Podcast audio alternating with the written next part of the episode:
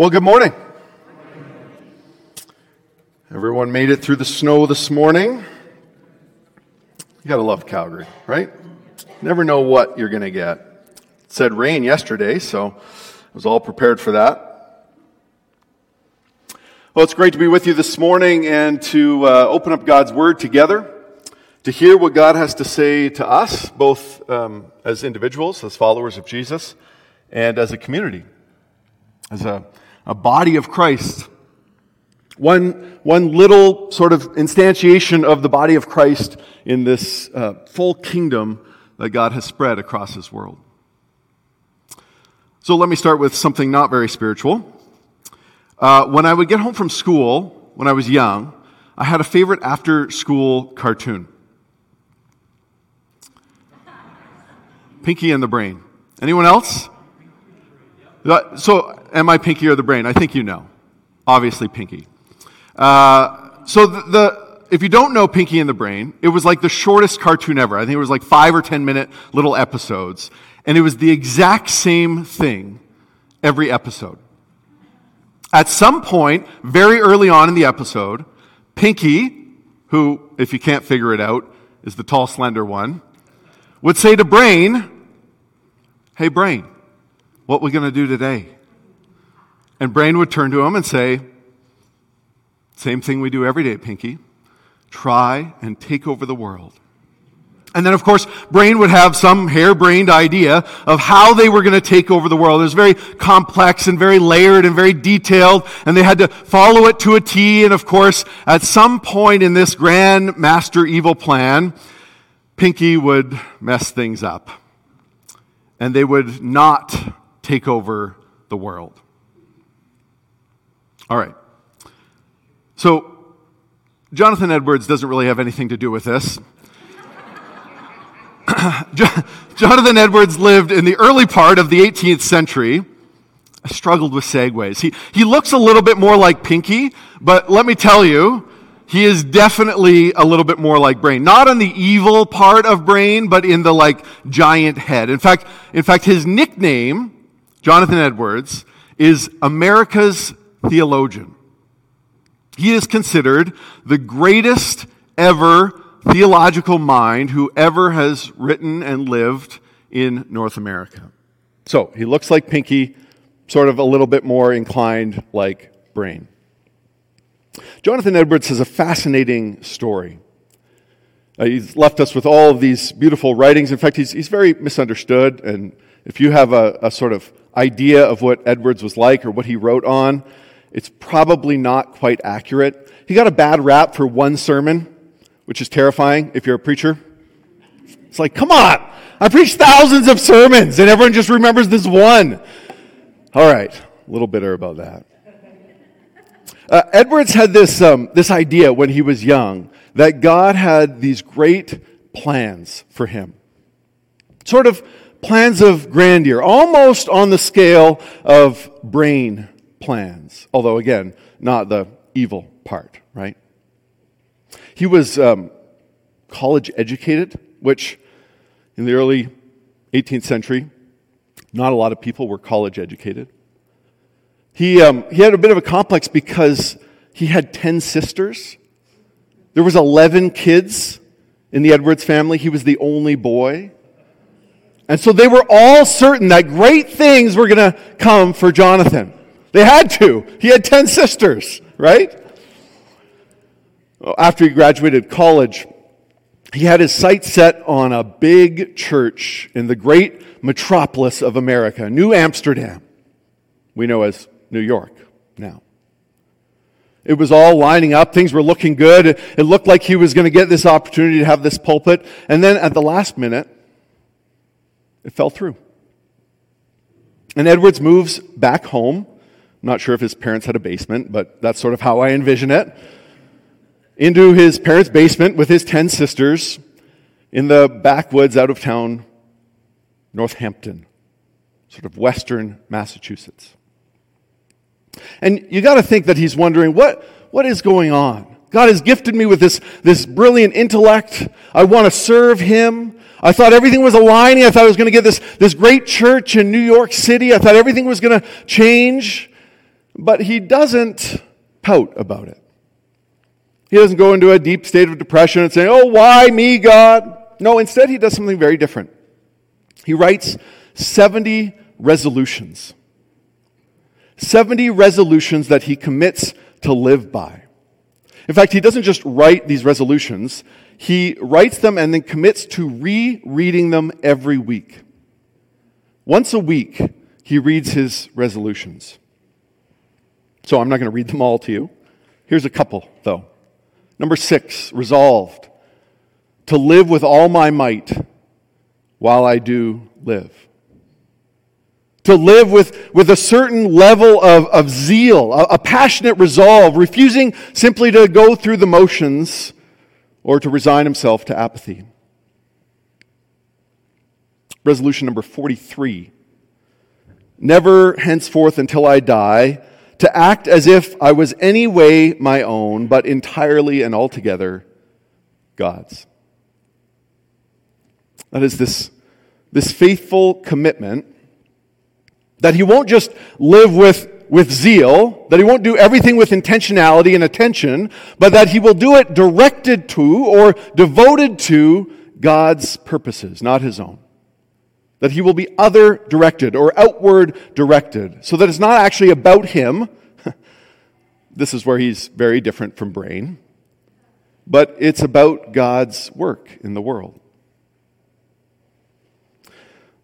So after he moves home, his grandfather, Solomon Stoddard, uh, decides he's going to retire from ministry. He was a pastor as well. And he invites Edwards to, to take over his church. Remember, this is Northampton's backwoods. There's about maybe 500 people in the town. But Edwards decides that this is what God is asking him to do, so he does. And in 1734, he preaches a series of sermons, and something very surprising happens. Revival breaks out in Northampton. So much so, we're told, that everyone in the town was in church on Sunday. One church, 500 people. And Edwards is, is sort of blown away by this. He's, he's caught off guard by this. And so he scribbles down some notes and he sends it to, to a friend across the pond in London. And he says, um, Why don't you read this? I, I don't really know what's going on. The Holy Spirit has got a hold of this town. Well, the friend reads it, realizes how special this is, what's going on in Northampton, quickly gets it printed up and starts distributing it. And this short book, which is known as A Faithful Narrative of the Surprising Work of God in Northampton, catchy title, right? But it's direct, you get it. Goes from London to the English countryside, to Wales, to Scotland, and then to every single British colony across the globe, including Canada, by the way. Only then does it actually get back to the American colonies, after it's spread all over the world. And everywhere this little printed book goes, it spurs on revival there. So much so that this has come to be known as the Great Awakening. The Great Awakening, the greatest spiritual awakening the modern world has ever seen started in a backwoods town in western Massachusetts, largely because a minister was resolved to live with zeal, to do everything for God's purpose, not his own. So, Jonathan Edwards may not have taken over the world like Brain, but through his faithful zeal, he certainly turned a large part of the Western world upside down. That's what we're talking about this morning. We're going to turn to Acts chapter 17. Let me just say a word of prayer as we dive in. God, we stop because um, it's important for us to acknowledge and confess that this is your word, that it's living and active, that we sit under its authority. We believe that you continue through your Holy Spirit to speak to us through this word. And so as we open it today, uh, we humbly acknowledge that we need you. We need your Spirit to illuminate our lives with your word. We need to live with your inspiration as our guidance. In Jesus' name, amen. Let me just say that everyone is always in a rush to get to the last half of chapter 17 in the book of Acts. And we'll see right at the end, the very last verse we read, that Paul is sent to Athens. The great New Amsterdam or New York of the ancient world. And it's a fascinating story and it's well worth diving into, and we'll get there next week, but don't skip over the first half of Acts 17. Last week we heard that Paul and Silas and Timothy and Luke were in Philippi. We pick things up in verse 1 of chapter 17 in the book of Acts, after leaving Philippi. When Paul and his companions had passed through Amphipolis and Apollonia, they came to Thessalonica, where there was a Jewish synagogue. Remember, in Philippi, there wasn't a Jewish synagogue. Here, they find one. As was his custom, Paul went into the synagogue, and on three Sabbath days he reasoned with them from the scriptures, explaining and proving that the Messiah had to suffer and rise from the dead. This Jesus I am proclaiming to you is the Messiah. It's a very simple message. Hey, everybody, let's look at the scriptures. These are our shared scriptures. We call them the Old Testament. We can call them the Hebrew scriptures, the Israelite scriptures. What they did is they opened them up. They said, let's look. It says the Messiah must suffer, be persecuted, die, and be raised again. And then Paul says, all right, let's overlay the life of Jesus. He suffers, he's persecuted, he dies, he's raised to new life. Look, friends, it fits, right? But it says some of the Jews were persuaded and joined Paul and Silas, as did a large number of God fearing Greeks and quite a few prominent women. But other Jews were jealous. And so they rounded up some bad characters from the marketplace and they formed a mob and started a riot in the city. I can't let this one go. So the, the literal, literal term here for this mob is market people. And I just kept thinking, like, is this what the mob looked like? I know market people and village people are a little different, but like, somehow I just thought, that, those, they don't look that scary. I don't know. Uh, I love the old authorized version translation of, of these characters. It said, uh, certain lewd fellows of a baser sort. I mean, you can't get better than that. That is, that is poetic, right? All right, let's pick things up. End of verse 5. They rushed to Jason's house in search of Paul and Silas in order to bring them out to the crowd. But when they did not find them, they dragged Jason and some other believers before the city officials, shouting, These men have caused trouble all over the world and have now come here. Or the ESV translation says, These men have turned the world upside down and now have come here also. And Jason has welcomed them into his house. They are all defying Caesar's decrees, saying that there is another king, one called Jesus. And when they heard this, the crowd and the city officials were thrown into turmoil, and they made Jason and the others post bond, pay a bribe, and they let them go. So there's about 150 kilometers from Philippi to Thessalonica, right at the top of our map here Philippi to Thessalonica. These are the two stops along the way, overnight stops. It's only uh, about a two and a half hour drive these days, still a road that connects them. But walking it along the Egnatian Way, as we talked about last week, was about two plus days journey. Thessalonica was founded in uh, the fourth century BC, a very ancient city, a very large city. So while Philippi was important, Thessalonica was the most important city in Macedonia. In fact, it was known as the first city of Macedonia, or the mother of all Macedonia, or the metropolis of Macedonia. All of these nicknames. And probably had maybe 100,000 people, maybe up to 200,000 people, which might not sound like a lot to us, but in those days, in this place, that was a major, major city center. Now, good news is not always received as good news, as we hear in this passage. In fact, uh, most folks, it seems like in Thessalonica, would have preferred no news to good news that Paul and Silas brought. Luke, by the way, seems to have stayed in Philippi, hence our roaming gnomes are separated today. Opposition to the gospel message uh, has been a, a, pretty steady theme in the first half of the book of Acts. We've encountered it over and over again, and it's not going away. In fact, it's just going to pick up more and more as we look at the last half of Acts. So let me make a few comments on this. Opposition from the gospel comes from all sorts of places. It's, it's a mistake to read the book of Acts and to think that somehow it was just the Romans who were against the early church, or somehow just, just the, the Jews of the diaspora, the, the Roman Empire, who were against the early church. In fact, twice in this second missionary journey, Paul is accused by Jews of wrongdoing. Twice, he's accused of Gentiles. So we have this sort of mixed result, mixed opposition. And it goes even further because twice the city officials or the ruling officials of the place actually believe the charges and try to prosecute, do something against them. And twice they don't agree. And they say, You're fools, let them go. So we have this sort of mixed bag of result.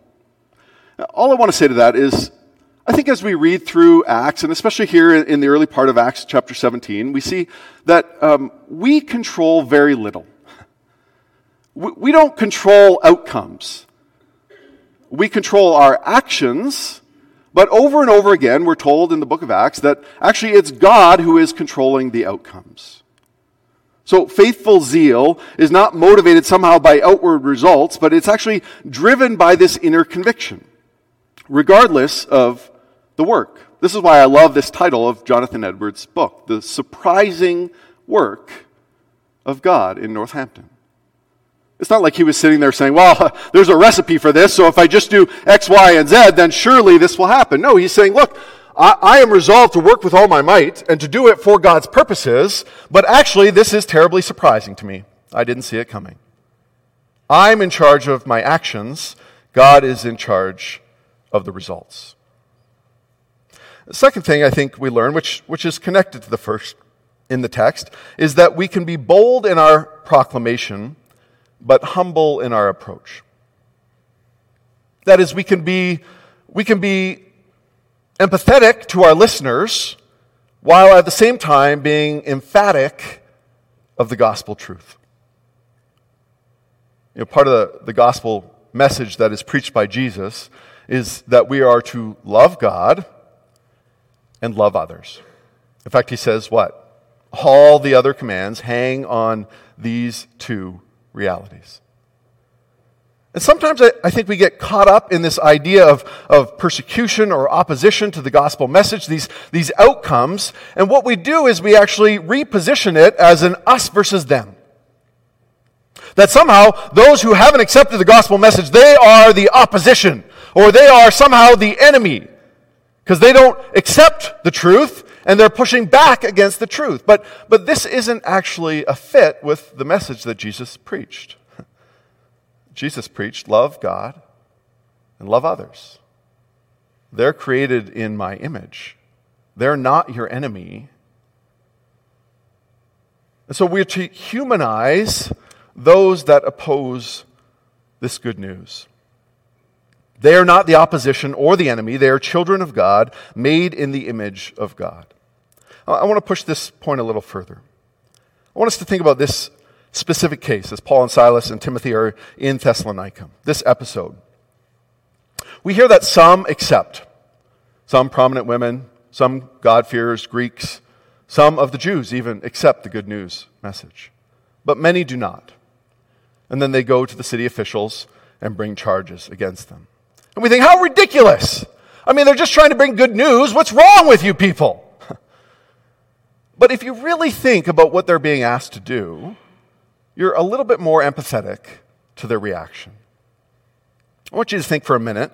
If, um, if let's say we had a, a visiting biblical scholar just show up one day, literally, we didn't know they were coming.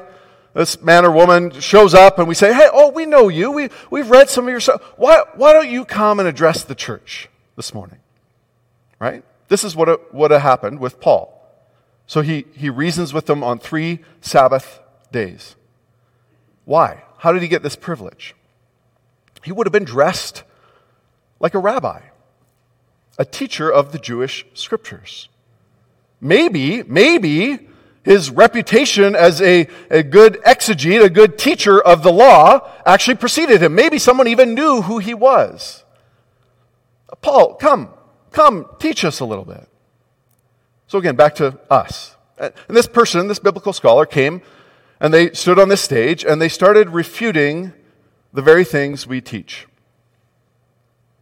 I don't know what the reaction would be. I actually tried to think through this this week. I'm like, would I be bold enough to like get up on stage and be like, all right, well, thank you, you know, show them off stage? I hope so. I do. I don't know if I would be, but I know this for sure. They would not be back next Sunday. And certainly not week three, right? But here's Paul, three different Sabbaths, reasoning with them through the Jewish scriptures. Now, think about what he's teaching. Not just what we hear in, in Acts as we read through it, but I actually want to bring in Paul's letter back to this church. So, what we call the first letter to the Thessalonians. This is a, a, good sort of recap, probably, of what Paul was teaching them. After all, he's, he's writing a letter to them saying, Remember what I was preaching to you when I was there. So, what does Paul say in 1 Thessalonians? Well, the first thing he says is, Turn from your gods. Remember the charge that was brought against them? They're teaching that there is another king other than Caesar. There was uh, Caesar worship in the Roman Empire. Caesar was a god. And here's Paul saying, no, no, no, no. There's another God. And so emperor worship, or the rejection of emperor worship, constituted treason in the Roman Empire. Second, in the letter, Paul says that, that Jesus is coming back to reign in his kingdom, and he is the Son of God. In fact, he says this over and over, which seems to indicate that a foreign king is going to successfully invade Rome. Right? How else can you read that as a Roman citizen? Third, he indicates that there never really will be peace in the world until the final reign of Jesus which again sort of undermines this whole idea that the Romans were so proud of the, the Pax Romana, the peace of Rome, that they had brought. So you start to see how the government officials would have understood this message of Paul and Silas and Timothy. So let's go even just a little bit further here. Let's ask the question are these false charges that they get brought up on? Are they false charges? And, and in one sense, we sort of read it and we hear it and we say, well, yeah, of course they're false charges.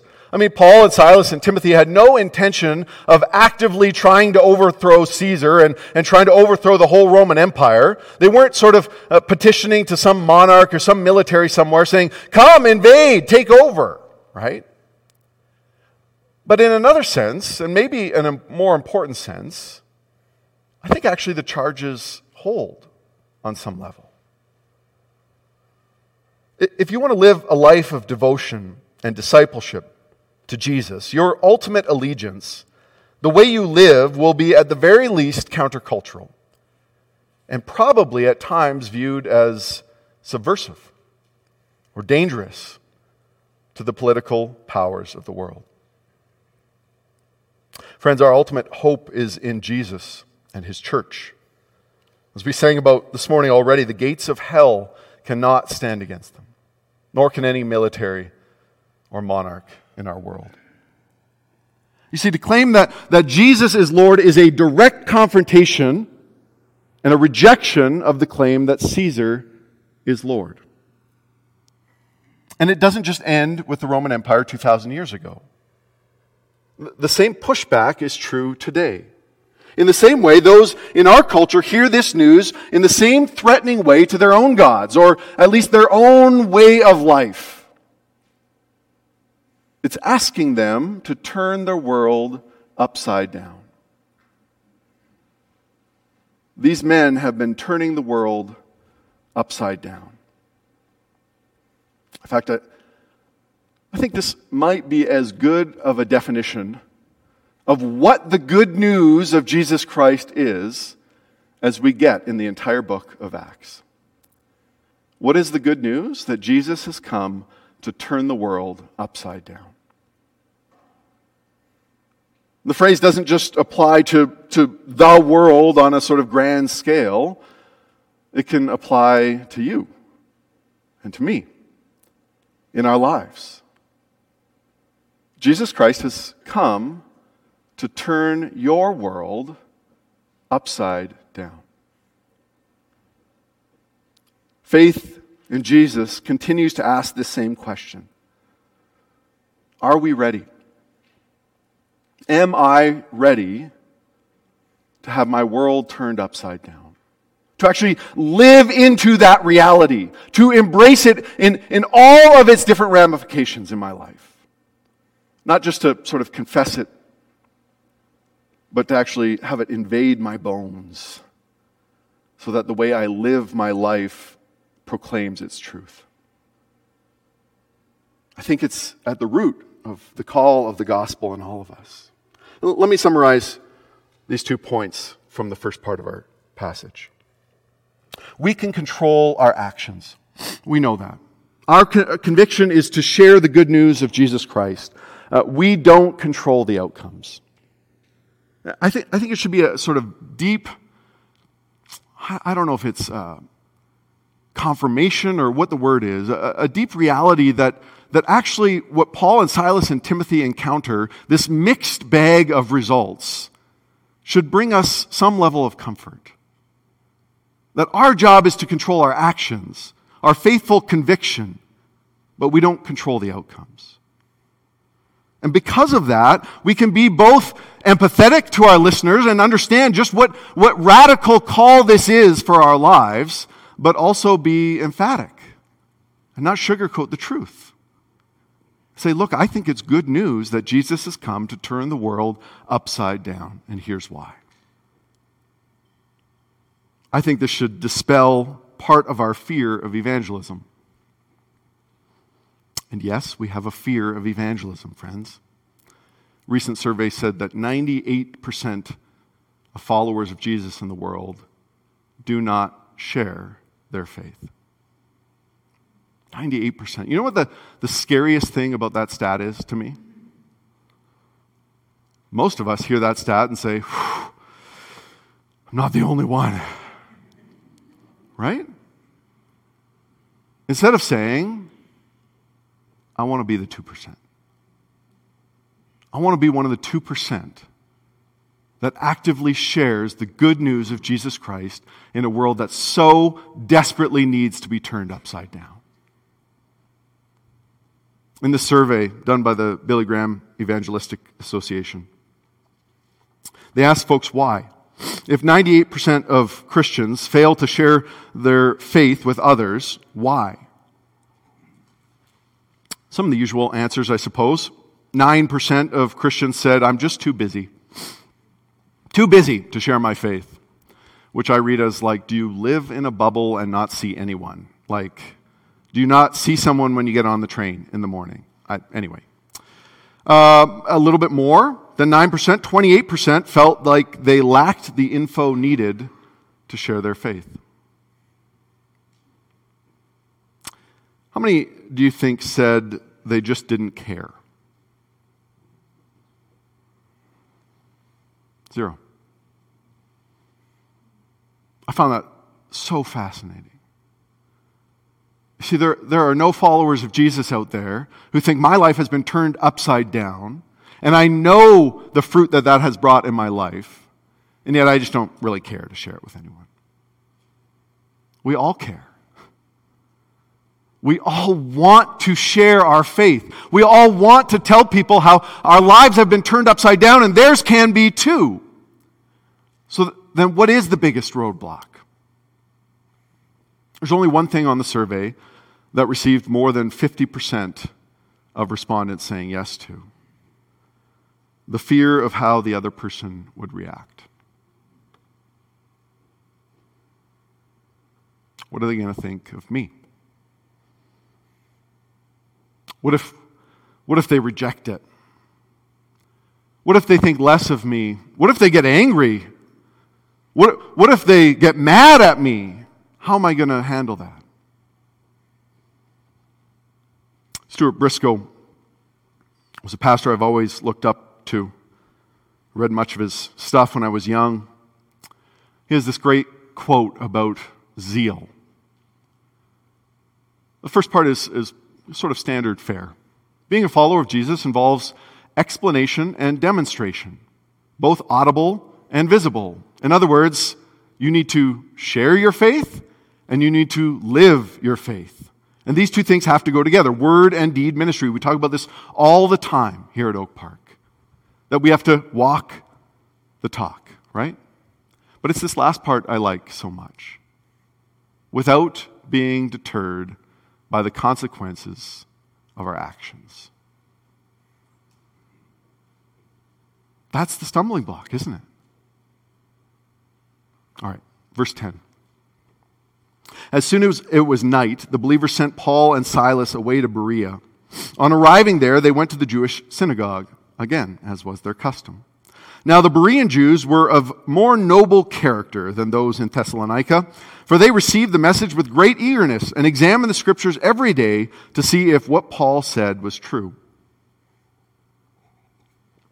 Verse 12. As a result, many of them believed, as did a number, also a number of prominent Greek women and many Greek men. But when the Jews in Thessalonica learned that Paul was preaching the word of God in Berea, some of them went there too, agitating the crowds and stirring them up. The believers immediately sent Paul to the coast, but Silas and Timothy stayed at Berea. Those who escorted Paul brought him to Athens and then left with instructions for Silas and Timothy to join him as soon as possible. There stands in uh, Berea, which is now called Varia, in Macedonia, in northern Greece, this monument to maybe the likely place that Paul would have come to preach the gospel.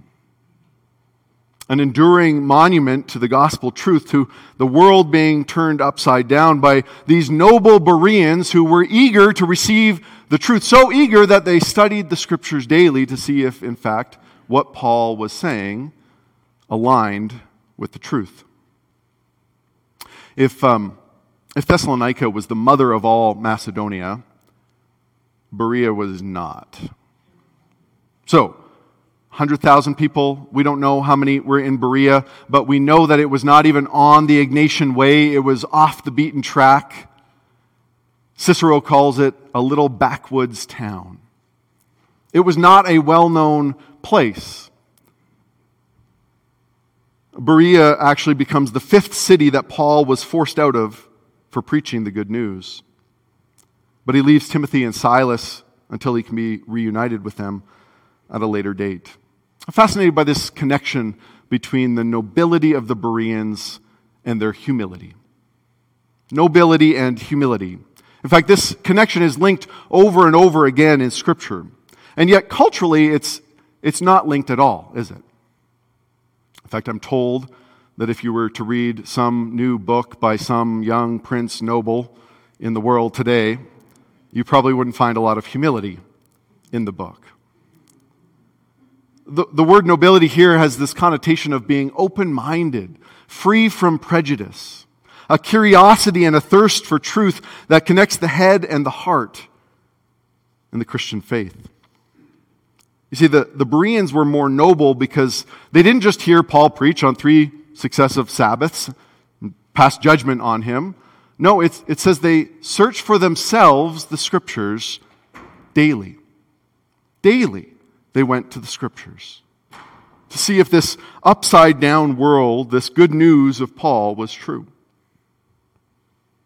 Passionate zeal needs more than just a heart on fire, doesn't it? It needs a humble head. Have you ever met someone who has the former but not the latter? Someone who's just all fired up, all riled up, all just jazzed about something, and they, they're convinced about this, but they're sort of lacking in the humble head part. What happens with those people? Two things, usually. First thing is often it fizzles and fades very quickly, right? When they sort of come to the realization that there's not much substance to this. In fact, this is what Jesus says in, in the parable of the sower when he says, Some of the seed will fall on rocky soil. It will spring up fast. They will have zeal. Their hearts will be on fire. But then they realize they don't have roots. It's not connected to a humble head, and it withers and fades. Or, or the alternative is the, they turn these sort of ideologies into a weaponized form of hate, vitriol. You see, zeal can turn into hatred and hurt very quickly. Paul says this to the Roman church. Brothers and sisters, my heart's desire and prayer to God for the Israelites is that they may be saved. For I can testify about them that they are zealous for God, but their zeal is not based on knowledge. The nobility of the Bereans is found in the humility to submit themselves daily to searching the Scripture for God's truth. Does this message of an upside down world actually align with what God has told us in His Word? Before Christmas, sometime in December, I challenged you to begin thinking about what your Bible reading plan would be for 2023.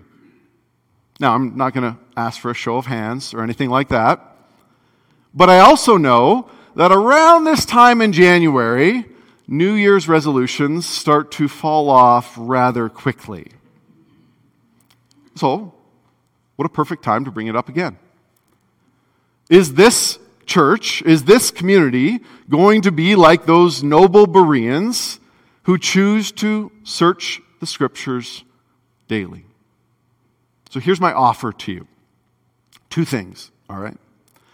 Number one, if you do not have a Bible, we will buy you one. Okay? Even if you come to me and say, you know, I've always read the King James Version and that's what I'm most comfortable with, I will go out and buy you a King James Version. Or maybe you come to me and say, I've always read the King James Version, I have no idea what's going on. Certain lewd fellows of a baser sort. What does that mean, right? I've heard about Eugene Peterson's paraphrase, the message. I want to try that. Or, or I've heard that the ESV translation is really good, or the NIV translation. I will buy you that Bible. Okay? This cannot be a roadblock to reading Scripture. So that's offer number one. Offer number two, it struck me as I was reading and studying this passage that the Bereans did this together, which is a beautiful thing, isn't it? And I thought, you know, we did that. I, I don't know, some of you might remember this at the start of COVID when we actually couldn't physically meet together, we, um, we joined reading plans together. And it, it, was wonderful. It was a beautiful thing. And I thought, why, why did we let that go? So, really basic, simple introduction. I signed up for a 10 day reading plan. It's on the book of Nehemiah.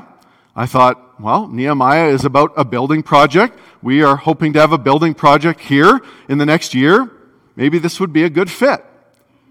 Uh, Dr. Michael Youssef writes a little um, devotional intro to it. Then you read uh, one or two passages from Scripture. They're all there. There's an app if you want it on your phone. You can do it on your computer desktop. And we can do it together. And you see right at the bottom here, oh, it's not great resolution. This is day one, by the way. Oh, and there's two participants. I didn't even think I invited anyone. One of you is genius. I don't know how you found me. Anyway, uh, the, the last piece is this piece right here talk it over. And there's just sort of a chat function. We're together as we go through it every day for 10 days. That's all it is 10 days. At the end of the day, we can write back and forth. Hey, I, I didn't understand this. Hey, what did you think of this? Hey, when I read this, it made me think about this. So, my offer, I will buy you a Bible. My second offer, come, join me. Do this 10 days. It's going to start Wednesday, and it will be in the weekly email, the invite, okay? So if you don't get the weekly email, you should. Come see us. We'll sign you up. But I will also email it to you directly if you want. Friends, I, I believe that, that faithful zeal a passionate conviction for the good news that turns the world upside down is ultimately always a gift from God. It's always a surprising work. But I also believe that there are actions that we can control. To be able to sort of open ourselves up, or at least turn ourselves toward God's Spirit who is at work in our lives. In his book, Overcoming Apathy, Uche Anizor talks about the importance of taking responsibility for, for things that maybe we, we think are a little bit too mundane. We don't necessarily associate them with zeal, being passionate, conviction, on fire. We think, oh, those are just like basic things, right? Those aren't the really exciting things of God. He says, no, these are the things that actually open us up to this surprising work of God's Spirit. I talk to a lot of folks who say things to me like, I just don't feel God right now. Or I, I, feel like God is, has removed himself from me or is absent from me. I'm not encountering him. I'm not experiencing him. There's no fire. There's no passion. My question back is always is, is it God that has withdrawn? And maybe that's the case. It's a possibility. Or have you deliberately turned yourself away? Have you actually veered off a path where God is pursuing you passionately? He wants this intimate relationship with you, but you're making small little choices, maybe mundane in your mind, that are taking you in a completely different direction. So Anizor writes Zeal is commitment to love and pursue the good, even when it hurts or when no one else sees, and the possibility is open to all of us. You may not feel that way because your, and I love this phrase, your shadow apathy has followed you for so long. Nevertheless, it is true. You can change. You can move from indifferent to fervor, from pajamas to purpose. Here's what I appreciate about Anizor's wisdom it, it connects the head to the heart to the hands all in a place of humility. That it's God's work on the outcomes, my work on the actions. I have this um, sort of like personal aversion to hype. Some of you that know me well know this. Like anything that's sort of sensationalized, I like break out in a rash. And I dislike. So I have never seen anything Star Wars. That's my confession this morning.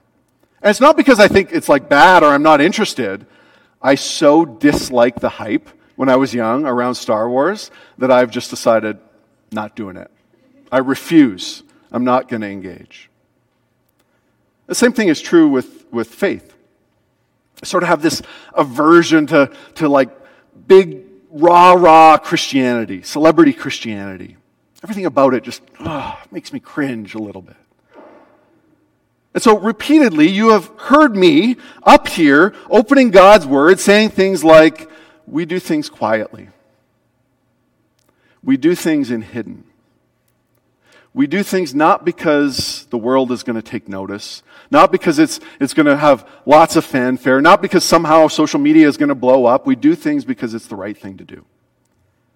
And we're faithful in the little things. And that's the kind of community that we will be. And yet, this phrase, these men have turned the world upside down, just captured me this week. And I think it captured me because there was, there was no pretension from Paul and Silas and Timothy that somehow they had turned the world upside down. No, they had just done the mundane, small, little things, the faithfulness, the, the conviction of zeal that is often hidden that actually resulted, God's outcomes was that it's true.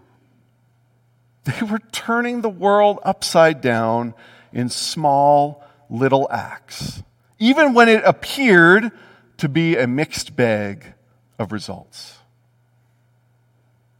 So Anizor says, What do I mean by this? How do we live out this zeal and commitment? How do we do away with this shadow apathy? Control your small little actions. This is his list. Go to bed on time. So that you don't just lapse into your morning. Commit to being with God's people every Sunday. Be inclined to say yes when asked to provide meals for church members. Be on a cleanup crew after a large event. Give someone a ride to the airport. Work hard. Listen to this one. Work hard when one form of engaging scripture begins to grow stale. Find another way to feed on the word. I don't know, maybe like a online group reading plan. Dedicate yourself to praying regularly for a specific missionary. That one caught me. I pray for our global missions partners. But I'm not sure I've ever had the sort of zeal and conviction to pick one for an extended length of time and pray for that mission. Finally, devote ourselves to understanding cultural issues with care and nuance, not with a sort of headless zeal in the echo chambers of social media, but actually look at it, reason, hear other points of view, other sides of the debate. I want to close by going back to Paul's letter, first letter to the Thessalonian church. He writes this in chapter 1 For we know, brothers and sisters, loved by God, that He has chosen you because our gospel came to you not simply with words, but also with power. Again, he's saying, It's not my power, but we witnessed it. And what's so interesting is when we read the first part of Acts chapter 17, we're like, Paul, it's not very sensational. It's a mixed result here. In fact, you got pushed out of Thessalonica. There were charges brought against you. He says, with the Holy Spirit and deep conviction. See, that is what they brought zeal, deep conviction, an emphatic truth. You know how we lived among you. How? For your sake. Jonathan Edwards, 43, resolved, never henceforth until I die, to act as if I was any way my own, but entirely and altogether God's for your sake. We lived our lives for your sake. Here, here's the great thing about this it's not just these super apostles, it's not just Paul and Silas and Timothy. Oh, they're so wonderful. They have these, these personal convictions and they lived this outward life for us, not for themselves, but for God's kingdom. And then he goes on and he says, what? Verse 6 to 8. You became imitators of us and of the Lord, for you welcomed the message in the midst of severe suffering. It's not all rainbows and butterflies, with the joy given by the Holy Spirit. And so you became a model to all the believers in Macedonia and Achaia. The Lord's message of an upside down world rang out, rang out. It, it echoed. The word here is, it, it had massive reverberations the, the epicenter of the earthquake might have been Thessalonica, but, but the effects of the earthquake were felt all over. Why? Because they became imitators. They lived their lives not for themselves, but for the sake of the world around them. Your faith in God has become known everywhere. In other words, you too are turning the world upside down. It came to them and it went through them. Here's the cool thing only in hindsight, only in hindsight does this become clear to Paul and Silas. Again, in, in the thick of it, in the midst of it, when Jason is up on charges for them on their behalf in Thessalonica, no one's writing, hey, it came with power and look at how the great results, the outcome here. They're like, I don't, I don't know if this church is going to survive. I don't even know if there is a church here. It might die. By the way, that church is still in existence 2,000 years later. One of the oldest continuous existing churches in the world. So, how do you turn the world upside down? I think our, our world thinks that it's either with these sort of grandiose master plans a la Pinky and the Brain, or with some type of sensationalism and hype that turns out to be pretty empty. I think Acts 17 reminds us that it's actually with a faithful zeal, often met with persecution, as Paul says, often met not with, not with great results, but with mixed results. And in the thick of it, we can't see really what God is up to. It's only after that we see clearly that God's Holy Spirit is in charge of the outcomes. Last May, um, we were preparing a grant application for our expansion and for our renovation project. And as adverse as I am to sort of hype and sensationalism, as I got handed the grant that was so wonderfully prepared by people like Doug Walker and Don Driediger and Jason, not that Jason, but Jason Roshan, Greg Tarnowski. I couldn't help but feel uh, just a little sense of pride in our community. I think I even brought it up here last time. Showed you. I mean, talk about sort of mundane zeal. Filling out grant applications is not exactly the most exciting things. But it was the end that always caught my attention. You see, there's these 10 letters at the end of the application from other organizations attesting to the work that Oak Park does. But I got a little caught up in it. I thought, yeah, maybe, maybe we are turning the world upside down. I mean, listen to what these people are saying. This is amazing. This is a testament to God's Holy Spirit at work. I thought, this is what God is doing. This is how God is at work in our midst. Surely th- this will be exactly what we need. It was about, oh, I don't know, two or three weeks after we submitted the grant application that bids came back for the project.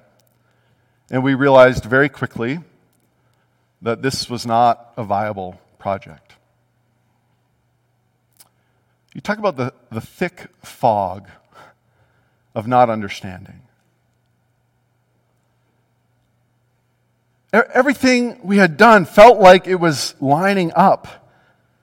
It felt like God was at work. It felt like even that, that God was, was turning the world upside down in and through this just small, out of the way community. And then we thought, this is an impassable roadblock. We're just trying to be faithful to what God is calling us to, to step out in faith, to take a risk, to do something, to use this building, this resource for furthering His kingdom and His ministry. And at, at the end of last May, I had to stand up here and say the project isn't just on hold, it's off, unless something happens. And then it wasn't long after that that we had a, a gentleman who most of you have met named Norm McLennan come and said, Hey, I, I want to volunteer. God has placed it on my heart to help you with this building project. Norm has decades and decades of senior executive leadership experience in the construction industry. And he said, You can't pay me. I will volunteer because this is my ministry and because God has called me to do it. And we started to say, well, maybe there is another path here. Maybe God is at work. Maybe His Spirit is, is finding a way forward that we can actually proceed with this thing that we think so strongly that we are supposed to do. And so we've continued to make strides and we've continued to try to bring you into the loop and inform you about all the different changes and the, the different things that are going on, and we've made great progress. And then this last week, I got a letter from the grant application saying, uh, Dear Mr. Scruggs, your grant application is successful.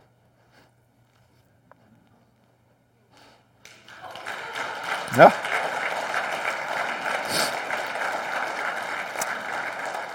I think I read the letter eight times before I actually uh, reached out to anyone. Um, not just successful, but for the maximum amount.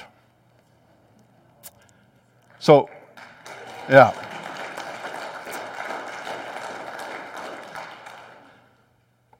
The deal is it's a matching grant, friends.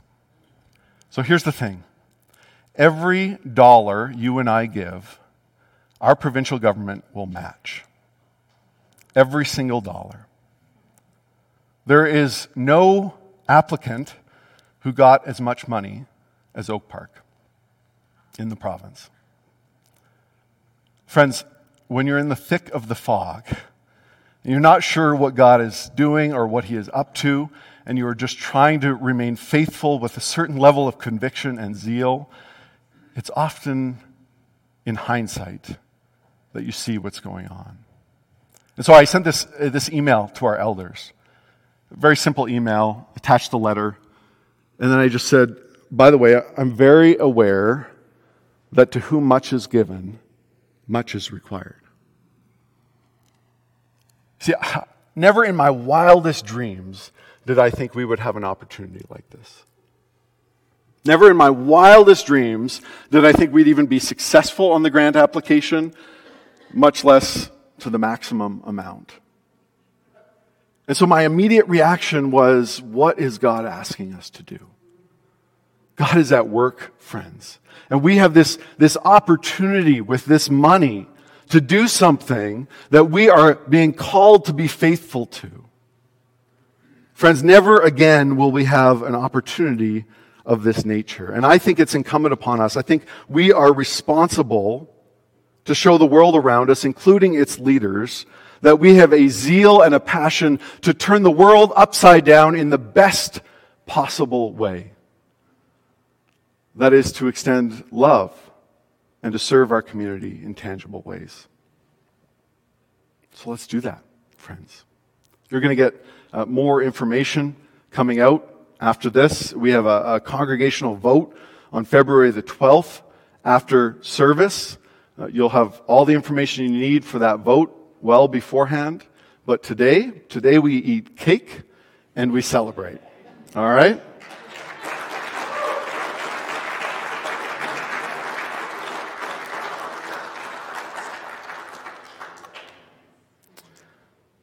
It's hard to avoid hype when you get something like that. I just, let's pray.